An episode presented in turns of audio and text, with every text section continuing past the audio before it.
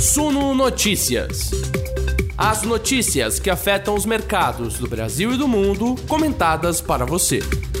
Bom dia, investidores. Sejam todos muito bem-vindos à nossa Morning Call do Suno Notícias. Eu sou Gregory Prudenciano, editor multimídia, apresentador das nossas lives, e eu tô aqui, ó, nesse cenário meio globo rural para a gente fazer nossa Morning Call agora e falar sobre o que deve fazer preço nesta sexta-feira, que deve ser bastante movimentada. Antes dos mercados abrirem na maior parte do mundo, já havia muito, muita tensão no ar, né? E a gente está falando, claro, dos novos desdobramentos envolvendo a Rússia e a Ucrânia. No começo da noite de ontem, a Rússia atacou a maior usina nuclear da Europa que fica, obviamente, ali na Ucrânia, e já nas primeiras horas da madrugada houve a confirmação de que as tropas russas assumiram o controle dessa usina. Isso já está causando bastante burburinho no mercado, derrubou as bolsas asiáticas, está derrubando as bolsas europeias, os futuros de Nova York vão para o negativo, isso com certeza vai afetar também os preços dos ativos aqui no Brasil. A gente pode ver mais consequências diplomáticas e financeiras disso, talvez.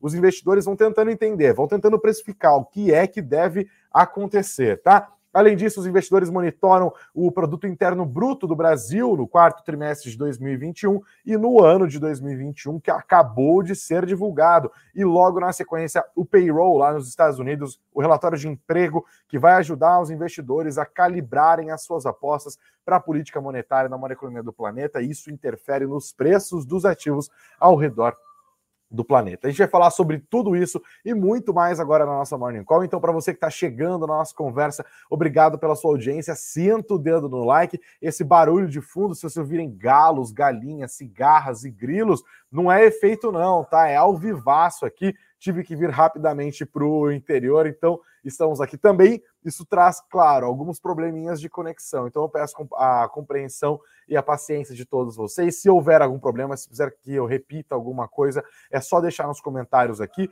e a gente vai levando adiante a nossa conversa, tá? Enquanto isso, sentem o dedo no like. A vocês que estão chegando agora no nosso canal, obrigado pela audiência. Se inscrevam. Não se esqueçam também de ativar as notificações. E a mesma coisa para vocês que nos ouvem em todas as mais diversas plataformas de podcast, Spotify, Google Podcasts, Apple Podcasts, SoundCloud, Deezer. Estamos em todas, hein? Para deixar você, investidor, você, investidora, muito bem informados, né? O Lucas está falando que parece que muito que eu tô de férias. Cara, antes fosse, antes fosse, mas não é, não. Pessoal, eu já vou falar da Rússia, mas vamos falar do PIB primeiro, tá? Acabou de ser divulgado pelo Instituto Brasileiro de Geografia e Estatística o PIB do Brasil. O mercado acreditava numa alta de 0,2% no quarto trimestre de 2021, comparando com o terceiro, né? O que eles chamam de variação na margem. E essa alta de 0,2% significaria a interrupção da recessão técnica na qual o Brasil se encontrava quando da divulgação do PIB do terceiro trimestre do ano passado, porque houve um recuo de 0,1% no terceiro TRI, depois de um recuo de 0,4% no terceiro TRI. O mercado esperava um PIB de 4,5% de alta no ano de 2021, revertendo os 3,9% de queda registrados em 2020, ano em que os impactos mais visíveis da pandemia aconteceram na economia brasileira. E acabou de ser divulgado, já vou botar na tela aqui, a gente dá uma olhada, ó, tá aqui no nosso site Compartilho a tela agora para a gente ficar bem informado sobre esse driver importante do mercado na sexta-feira. O produto interno bruto do Brasil em 2021 cresceu 4,6%, superando as perdas da pandemia, 0,1% acima da mediana do mercado apurada pelo Projeções Broadcast. No quarto trimestre, houve um avanço de 0,5%. Então, um dado bom, né? De fato, houve um avanço interrompendo aquela recessão técnica verificada nos ter segundo e terceiros trimestres do ano passado, é, um pouquinho acima até do que o mercado estava esperando, assim como um pouquinho acima, mas assim, perto, em linha, né? Do que veio no ano passado, 4,6% de crescimento, 0,5% de crescimento no quarto trimestre. O, o PIB do Brasil, desculpem, Cida, é, o PIB do Brasil ficou, gerou, ficou em 8,7 trilhões de reais no ano de 2021, recuperando as perdas de 2020, quando houve essa queda de 3,9%. O PIB per capita do Brasil cresceu 3,9% também no ano passado. É, e terminou o ano em R$ 40.688. Em 2020, havia tido uma queda de 4,6% no PIB per capita, né, que é o total de riquezas dividido pelo total de habitantes. É, agora um avanço de 3,9%. Assim, o PIB está 0,5% acima do quarto trimestre de 2019, que é o período pré-pandemia, mas ainda está 2,8% abaixo do ponto mais alto da atividade econômica já verificado na série histórica do IBGE, que foi alcançado no primeiro trimestre lá de 2014. Né? E para você que nos assiste pelo YouTube, vocês conseguem ter uma noção do que está acontecendo com o PIB trimestre, é, ano a ano, né? nós tivemos. Olha como o Brasil é um país inconstante, investidores. 2011, 4% de alta. Né, 2012, 1,9% de alta. 3% de alta no PIB de 2013, 0,5% em 2014, quando começa a crise ali dos anos Dilma, né? Aí 2015, o PIB do Brasil caiu 3,5%, 2016 3,3%, uma recuperação bem discreta em 2017 de 1,3%, 1,8% de alta em 2018, 1,2% de alta em 2019, e aí vem a pandemia, impacto severo, 3,9% de, de queda, agora 4,6%. Né? E assim nós deixamos de avançar na história, estamos abaixo do pico verificado lá em 2014. São é, sete aninhos ali, né, de de muita distância, de muito sofrimento. Segundo o IBGE, o crescimento na economia do Brasil em 2021 foi puxado pela alta no setor de serviços, que cresceu 4,7%, e também na indústria, 4,5% de alta. Estes dois setores juntos representam 90% do PIB do Brasil. A agropecuária, no entanto, teve um recuo de 0,2% no ano passado. E aqui a coordenadora das contas nacionais do IBGE, Rebeca Pares, explica: todas as atividades que compõem os serviços cresceram em 2021 com destaque para transporte, armazenagem e correio. O transporte de passageiros subiu bastante, principalmente no fim do ano, com o retorno das pessoas às viagens. A atividade de informação e comunicação também avançou, puxado por internet e desenvolvimento de sistemas. Essa atividade já vinha crescendo antes da pandemia, mas o isolamento social e as mudanças provocadas pela pandemia intensificaram este processo, fazendo a atividade crescer ainda mais. Então é isso, investidores. Temos os números do PIB do Brasil em 2021: 4,6% de crescimento no ano, 0,5% de avanço no quarto trimestre de 2021, 8, 8 trilhões e 700 bilhões de reais foi o total de riquezas produzida pelo Brasil em 2021. Temos aqui os números agora. E agora a gente dá uma olhada é, no, em mais dados que devem afetar os valores dos ativos nessa sexta-feira. E aí a gente vai falar diretamente da Rússia e da Ucrânia. Ontem, na nossa live das 19 horas, eu fiz uma ampla explicação aqui de quais setores sofrem e quais setores se beneficiam dos conflitos, certo?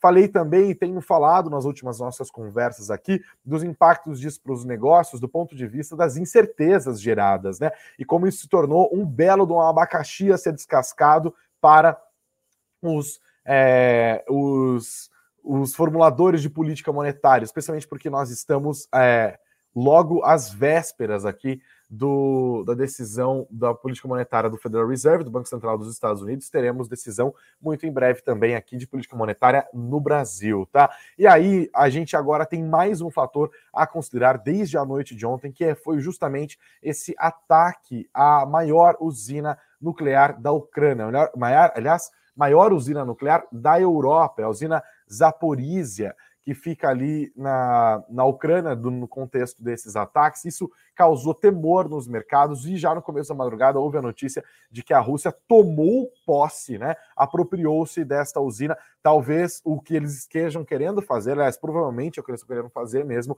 é causar pânico nas cidades ucranianas ferrando o fornecimento de energia dos caras. Basicamente isso, desculpa o francês, mas é disso que se trata. A gente está falando de milhões de pessoas na Ucrânia que estão tendo dificuldade de acesso a alimentos, que estão fugindo de bombardeios, que estão vendo as suas ruas serem destruídas e invadidas por tropas de um país estrangeiro que não respeita a sua soberania e que agora, além de tudo, não tem acesso à comunicação de maneira geral. É, a, houve ataque a uma torre de televisão super importante na segunda maior cidade do país, e agora eles têm também esse cenário em que as usinas nucleares estão sendo tomadas pelas tropas russas.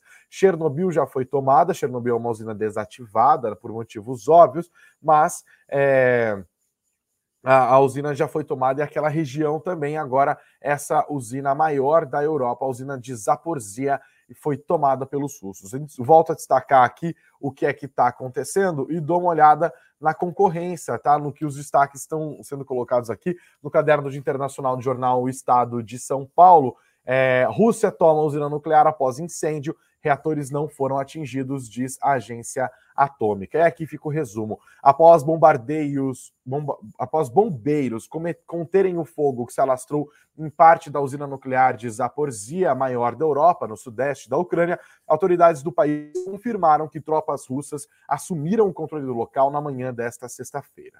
Apesar das cidades estratégicas estarem sob cerco russo e embates continuarem ocorrendo pelo país, o nono dia de conflito começou com uma redução das tensões após o incidente não ter escalado para uma catástrofe nuclear. Óbvio, então é uma redução assim.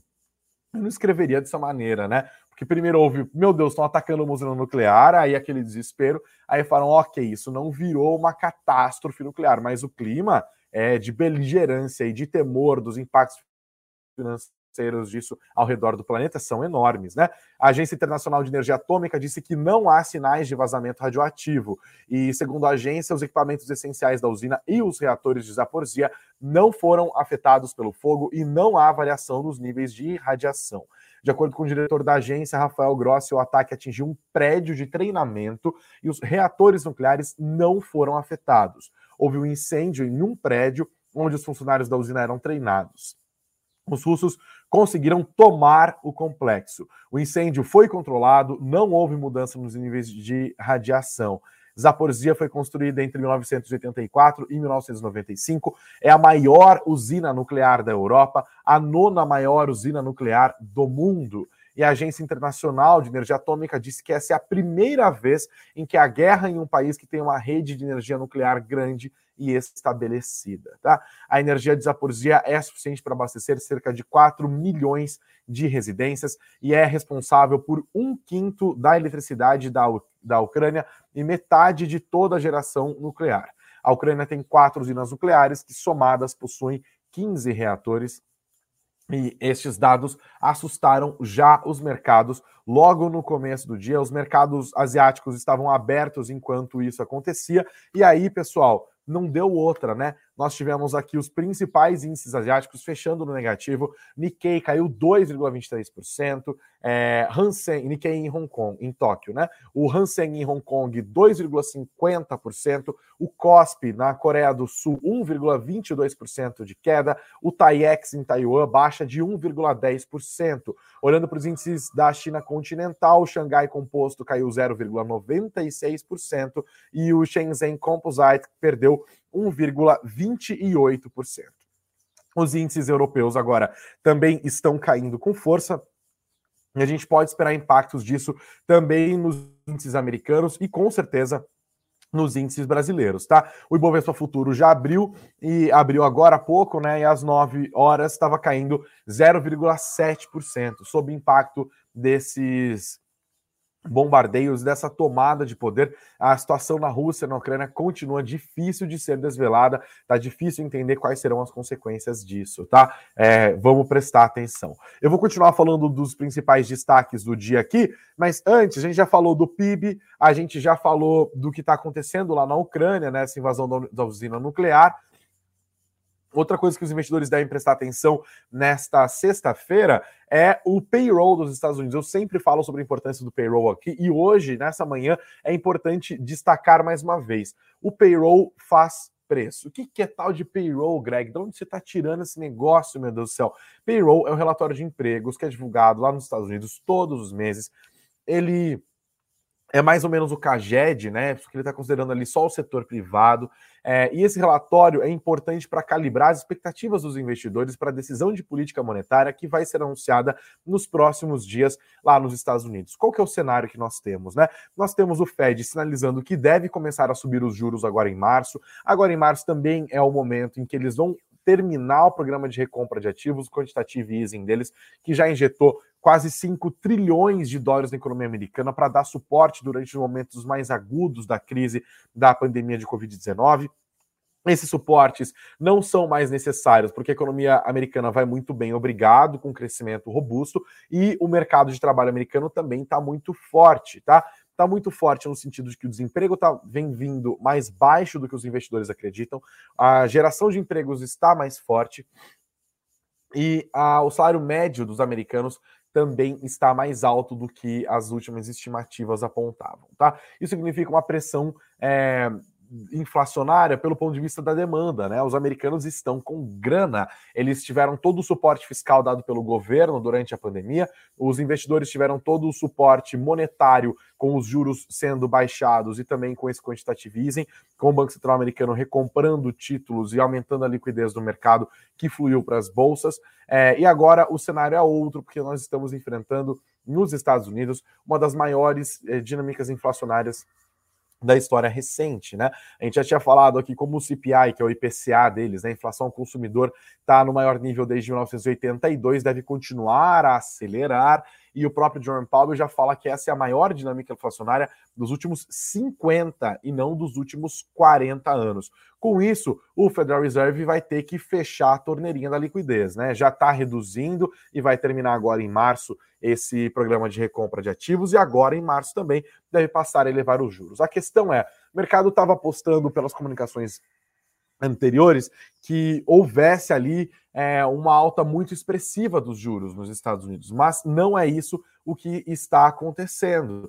É, por quê? Porque esse cenário da Rússia agora jogou areia nas previsões do mercado. Então você tem, por um lado, uma dinâmica inflacionária muito fortalecida e que pode ser ainda ampliada por causa da guerra, né, com as pressões de custo sobre as commodities, especialmente sobre petróleo, especialmente é, sobre minério de ferro, especialmente sobre trigo e milho, as consequências disso para os fertilizantes, essa dinâmica inflacionária que nós já estamos tentando prever aqui no Brasil, também acontece lá na Europa, também acontece nos Estados Unidos. Na Europa, situação é ainda mais grave porque eles também têm uma dependência muito grande do gás natural que vem da Rússia, né? Então, todo esse cenário deixou os formuladores de política monetária, igual eu sempre lembro aquele meme do John Travolta no Pulp Fiction, que ele está com o blazer dele na mão, olhando para os lados, tentando entender o que está acontecendo. É muito difícil tomar uma decisão nesse momento, porque pode ser também que os impactos dessa guerra gerem uma desaceleração na economia global e se torne uma pressão para baixo na inflação.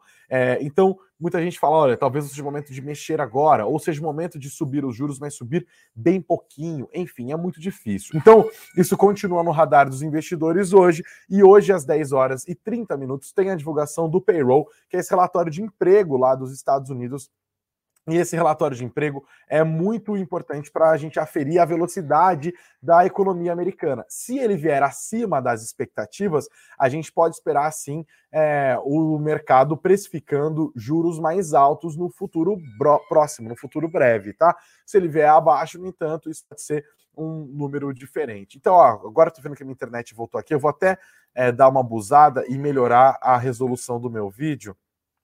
E aí a gente segue, pronto, bem melhor, hein? Bem melhor, olha, fica até mais bonito. Ah, que delícia. Vamos embora. Então, isso fica no radar dos investidores. Nós tivemos o PIB agora, que foi o principal indicador é, para os investidores aqui no Brasil. Essas consequências da guerra na Ucrânia continuam, obviamente, a fazer preço, e aí, investidores, é incerteza, né? Agora tá tudo caindo, a gente nunca sabe o que vai acontecer daqui a algumas horas, que pode fazer com que o mercado fique animadinho de novo. Mas o fato é, às 10 horas e 30 minutos, horário de Brasília, o mercado vai olhar atento aos números do payroll, do relatório de empregos dos Estados Unidos.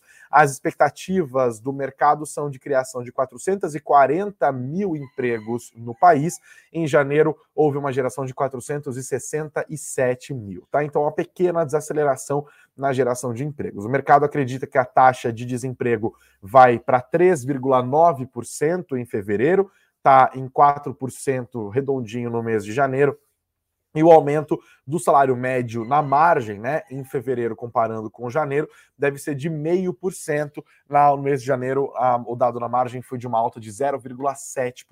Então, esses são os dados: 0,5% de aumento de média salarial, taxa de desemprego em 3,9% e geração de 440 mil vagas. Se os números vierem mais fortes do que isso, a gente pode esperar um choque sim no mercado, tá? Porque a gente tem, além de fatores é, que trazem segurança lá na guerra na, que vai se desenrolando na Ucrânia. Além disso, nós temos também esse fator todo é, dos, dos, é, dos juros lá nos Estados Unidos. Beleza? É, pessoal, deixa eu dar uma olhada nos comentários aqui. A gente segue falando do noticiário do dia. Vou voltar a compartilhar a tela, inclusive. Renato Oliveira tá deixando aqui as lupinhas dele também. O John Wanzer, todos os dias. A Thay Moreto deixando os comentários dela. Muito obrigado pelos comentários, pessoal. Aqui, vamos lá. É... E a Elisa falou que o Morning Call podia ser todo dia aqui. Elisa, podia, né? Mas olha o que acontece com a internet. Fica difícil assim, né? A minha internet já não é muito boa, mas pelo menos ela fica um pouco mais estável aqui, né? É, que mais que temos de comentário aqui? O Coelho Branco tá, tá desolado, o Coelho Branco, falando que o PIB é, não interessa, pois reflete o passado. Não, não é assim não, Coelho Branco, não é assim não. É óbvio que o PIB é um dado do ano passado, né? Mas ele é importante para entender a quantas anda o ritmo da atividade. Você que está preocupado com ações, olhando para o futuro, por exemplo, se você compra ações de varejistas e um dado de atividade no Brasil vem abaixo do que o mercado estava esperando, isso afeta os preços das suas ações. O PIB é uma radiografia importante da atividade brasileira, tá? Não só o PIB no número agregado, mas para os principais setores. Quando a gente vê indústria perdendo participação no PIB, isso impacta os papéis de algumas empresas. Quando a gente vê o agro ganhando ou perdendo, é, é o mesmo processo. O total de riquezas gerados, esses dados macroeconômicos, eles não são papo de museu, não. Eles são papo que o investidor tem que ficar prestando atenção porque eles são os grandes drivers do mercado. Né? As projeções são feitas tentando antecipar o que está acontecendo, o que deve acontecer, mas a gente só tem o consolidado do dado é, alguns meses depois, não tem muito jeito. E assim a gente vai aferindo a qualidade, é uma espécie de tomada de pulso da economia brasileira. Isso é extremamente importante para os investidores, não só para o investidor pessoa física, mas os investidores institucionais, os investidores estrangeiros, obviamente estão olhando para esses dados na hora de fazer a alocação de recursos, de girar suas carteiras. Então, tudo isso fica no, no radar dos investidores, não tem muito jeito, né? O pessoal falou que tinha uma galinha que tropeçou nos fios. Ai, meu Deus do céu. Acho que agora vocês estão é, me ouvindo, né? Na verdade, cara, o pior é que assim, vou falar para vocês. Eu tô num lugar aqui que é uma zona rural de uma cidade zica do lado de Piracicaba. É, só que a internet, menos os momentos da live, né? Ontem na live da noite foi um sofrimento, mas acabou dando certo. E aí eu resolvi rotear o sinal do celular corporativo da Suno, só que a Vivo tá pregando algumas peças. Aí eu voltei para fibra ótica aqui, agora tá tudo estável, né? Pelo jeito as coisas estão é, funcionando, é, de fato, fazendo o teste aqui, ó, tá dando 50 mega, é, megabits por segundo de, de velocidade de internet, então tá indo agora é, vai indo também. Pessoal, obrigado. Vamos dar uma olhada em mais destaques desta sexta-feira para a gente ficar bem informado. Volto a compartilhar a tela com vocês aqui. Já falamos da, da usina nuclear, né? Agora, mais destaques. Também no caderno de economia do Estadão. Guerra pode travar venda de fábrica de fertilizantes da Petrobras. Você lembra dessa unidade? A unidade de fertilizantes nitrogenados da Petrobras, que fica em Três Lagoas, no Mato Grosso do Sul. Eles estavam vendendo para a empresa russa Acron. No entanto, a assinatura do contrato, que dependia só do aval da área de governança da empresa, e ficou emperrada porque a guerra estourou e agora depende também de quanto tempo o conflito vai durar e de quais serão os seus efeitos no caixa da Acron. Será que eles vão ter grana para comprar isso? É, tem mais detalhes aqui. Apesar de o valor envolvido não ter sido informado pelas empresas, o governo de Mato Grosso do Sul informou que a Petrobras gastou mais de 3 bilhões de reais para construir a fábrica. Parte desse dinheiro se perdeu com a deterioração dos equipamentos ao longo dos anos, desde a suspensão da obra em 2014. É uma sacanagem que fazem com as empresas estatais e com dinheiro público nesse país, né, cara? Constrói uma fábrica, a fábrica não sai do papel, gastam-se bilhões de reais e e a gente ainda vê que o, o, tem que ouvir político que a gente paga o salário dos caras falando que o problema é a política de preços da Petrobras. A interferência estatal na empresa não é um problema, né? Não, não é, não. Bom, isso continua, continua sempre no radar também, tá? Mais destaques, ainda de guerra. Empresas já sentem impacto da alta do trigo. A dona da Piraquê, que é M. Dias Branco, perde mais de 715 milhões de reais em valor de mercado. Destaque do caderno de economia do jornal O Globo hoje, tá? Pessoal, o que está é, rolando nisso? Ontem na nossa live eu falei sobre isso. Se vocês quiserem mais detalhes, eu recomendo que vocês deem uma olhada, inclusive. É, na live de ontem. Eu abri a live falando sobre os setores que ganham e os setores que perdem nesse noticiário. Mas, basicamente, tem uma regrinha para entender, né? Porque a, tá gerando um impacto de alta nos preços das commodities, certo? petróleo está subindo, minério de ferro está subindo, trigo está subindo, milho está subindo, os fertilizantes também podem gerar um impacto nos preços dos, combust... dos, dos alimentos, isso afeta a dinâmica inflacionária como um todo, beleza? Então, quando a gente pensa assim, as empresas que estão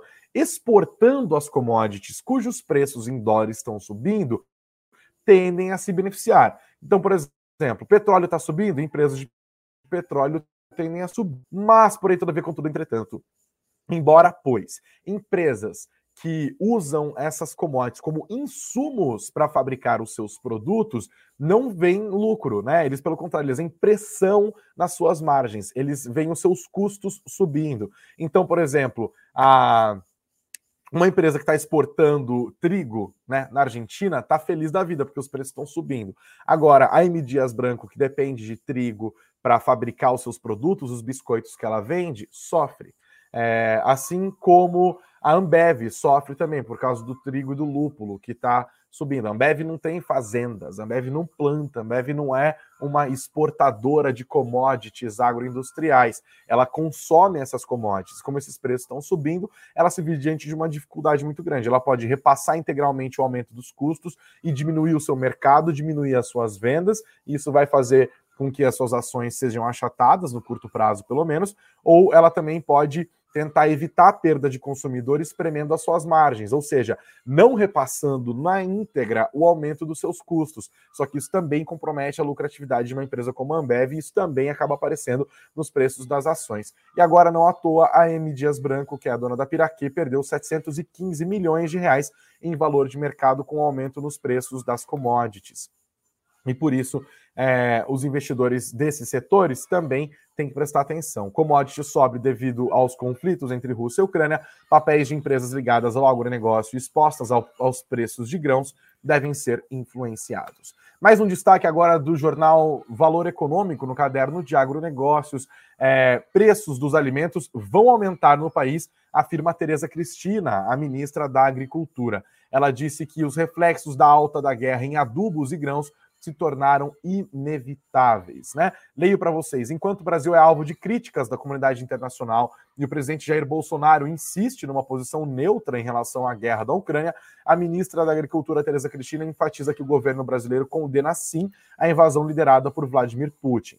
Em consequência da guerra, a ministra reconhece que o cenário para o abastecimento de fertilizantes no país é grave, preocupante, delicado e com efeitos negativos sobre os custos da produção agrícola, mas diz que pretende voltar de uma viagem em breve ao Canadá com sinais concretos das exportadoras privadas daquele país de que poderá haver uma ampliação das vendas de potássio ao Brasil em pelo menos 500 mil toneladas. Ainda assim, admite que os preços dos alimentos no mercado doméstico vão subir também em virtude da disparada das cotações dos grãos no exterior. Em entrevista ao Valor, Tereza também afirmou que os ministros do governo vêm demonstrando apreensão com os reflexos da guerra na Ucrânia para a economia brasileira e tem mantido conversas frequentes nas buscas de eventuais ações para minimizar pressões inflacionárias. Tá? A entrevista da ministra da Agricultura no jornal Valor Econômico mostra que de fato o governo está preocupado com a dinâmica inflacionária. Então, ó, fiquem espertos, tudo isso vai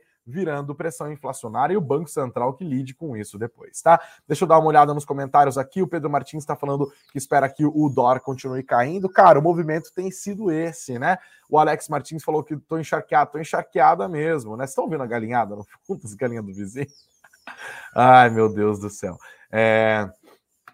Nós temos aqui também o Matheus Schultz falando aqui que o mundo dá volta, não dá volta, dizer ele capota, que os mesmos que me chamavam de comunistas hoje defendem o comunista ditador da Rússia. Não é tão simples assim, Matheus, mas que tá engraçado, tá, né? Petista e bolsonarista passando aquele panão, aquele Panovski pro, pro Putin. Não, mas tudo bem, faz parte. Tô sempre sempre me divertindo com fã de político. Mas só tá, resta dar um pouquinho de risada, né? O Lucas comentando os meus, o que eu falei agora sobre a Petrobras, falando que é lavagem de dinheiro, os caras têm que lavar tudo que rouba. É, politicagem, faz parte, Brasil. O John Anzer nos lembra aqui que dia 16 tem reunião no Banco Central. Obrigado. A Mariana Fugante falando aqui que não costuma dar as caras no nosso vídeo, mas que não perde uma das nossas lives. Obrigado, Mari. Beijão pela sua é, audiência, tá? que mais? O Renato tá falando que está na hora do Brasil produzir o próprio fertilizante, né? Pois é, cara, a gente é um dos maiores mercados, maior potência agroexportadora do planeta, a gente está dependente de fertilizante justamente da Rússia e de Belarus, estão no meio do conflito, é sofrido mesmo, né? Renato, Renato também preocupado com os juros. Aumentar mais? Jesus, é isso aí. Bom, mais destaques de hoje. Volto a compartilhar a tela para vocês que nos assistem pelo YouTube. A gente vai caminhando para o fim da nossa conversa aqui, falando de inflação de novo, né? A matéria da Luciane Carneiro do Valor Econômico. Previsões de al para alta da inflação no país ganham forças. Consultorias e bancos já começam a rever para cima as projeções para 2022. É, o impacto deve ocorrer principalmente no trigo e seus derivados, mas se estende a outros grãos, como milho e soja, também por um contágio do aumento dos custos de fertilizantes e fretes, e as carnes de frango, suína e mesmo ovos, por causa das rações dos animais. O movimento intensifica uma perspectiva que vinha pior para os preços de alimentos após a seca no sul do Brasil no início do ano. E isso ocorre quando se esperava que esse grupo de despesas desse algum alívio depois de altas expressivas nos últimos três anos. Né? Olhando para o IPCA, o gru esses grupos subiram 6,4% em 2019, 14,1% em 2020, 7,9% em 2021. Nesse em 2019 e 2020 as variações ficaram inclusive acima do próprio IPCA. A LCA Consultores subiu a sua aposta de elevação dos preços dos alimentos desse ano de 5,8% para 6,3%. O Banco Alfa elevou de 5,5 para 6,3. O Banco Inter de 7,5 para 8,7. As Investments está é, tá com projeção de 5,4, mas já avisou que está com viés de alta. Mesma coisa XP Investimentos, que aposta numa taxa de 5%. Outros agentes do mercado ainda aguardam mais desdobramentos do conflito lá no leste europeu para avaliar o impacto e rever as suas projeções. É o caso da Ativa Investimentos e também da Claritas Investimentos. Mais destaques de hoje.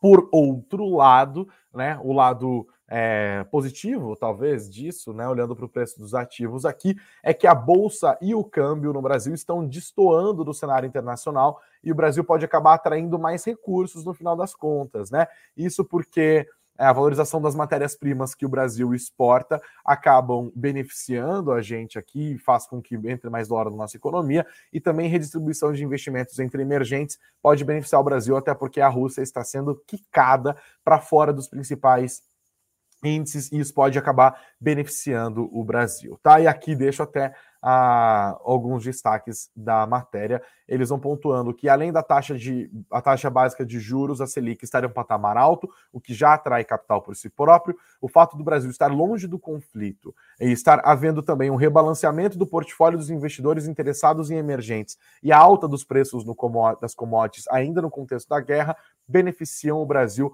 no mercado financeiro. Alexandre Maluf, estrategista da XP, disse ao Estadão: estamos nos beneficiando desse cenário que já havia desde o começo do ano e que agora foi intensificado pelas commodities que subiram ainda mais e por essa questão da segurança geográfica. E até, até aqui outro destaque agora do caderno de economia da Folha de São Paulo na manhã desta quinta-feira, dizendo que o Brasil pode atrair até 7 bilhões de reais com a exclusão da Rússia dos índices de ações emergentes da MSCI. É, como eu falei ontem aqui na nossa live das 19 horas, já havia essa expectativa. Agora, os analistas do Itaú BBA fizeram os cálculos e falaram: olha, isso pode resultar num fluxo de aproximadamente 7 bilhões de reais em recursos estrangeiros para o Brasil. Isso porque ontem a MSCI acabou mudando a classificação na Rússia de emergente para independente, tirando a Rússia desses índices importantes. Isso pode gerar, deve gerar um fluxo de saída de recursos de cerca de 29,8 bilhões de reais do mercado da Rússia, né? E aí o Brasil pode acabar se dando bem. Mais detalhes sobre isso ontem na nossa live das 19 horas, tá bom? Pessoal, é isso, hein? Vamos dar uma olhada em como que o mercado vai reagir ao PIB a divulgado aqui no Brasil do quarto trimestre de 2021 como um todo. Vamos dar uma olhada também como o mercado vai reagir à divulgação do payroll nos Estados Unidos hoje às 10 horas e 30 minutos da manhã e claro, os desdobramentos do conflito que se desenvolve tristemente lá no leste europeu na Ucrânia, tá bom? Pessoal, obrigado pela audiência de todos vocês. Não se esqueçam de deixar o like. Ah, e claro, esqueci os recadinhos hoje, né? Nossa live foi tão turbulenta que eu acabei esquecendo dos recados. Mas olha, nós já somos um milhão de inscritos nos canais da Suno, então para isso a gente está preparando uma promoção super legal, com entrega de prêmios, inclusive. Hein? Se você quiser participar, dá uma olhada no link que está na descrição desse vídeo, do que está na descrição desse podcast, que está também no nosso chat aqui. Vocês deixam os dados e participam das nossas promoções, tem prêmios para você. A gente comemora juntos esses mais de um milhão de inscritos nos canais do Grupo Suno. Além disso, está disponível aqui o nosso novo e-book que acabou de sair do forno, né? Tá de olho no leão, não sabe direito como declarar os seus investimentos, né? Imposto de renda é sempre uma dor de cabeça. Então, não se desespere. Faz o download aqui do nosso novo e-book, 101 perguntas e respostas sobre tributação de renda variável. Também está na descrição do vídeo, na descrição do podcast e no nosso chat. É só fazer o download e tirar todas as dúvidas, não correr risco de cair na malha fina, hein? Pelo amor de Deus. Não se esqueçam de deixar o like aqui, de se inscreverem no nosso canal. A gente continua a nossa conversa ao longo do dia, tem conteúdos especiais para serem preparados e que serão publicados no final de semana. E claro, se Deus quiser, às 19 horas, com uma internet mais estável, estarei de volta para nossa live de fechamento da semana. Obrigado pela audiência, excelentes negócios hoje, muita saúde. Vamos que vamos, pessoal. É hora de botar aquelinha para dar a gelada. Até mais.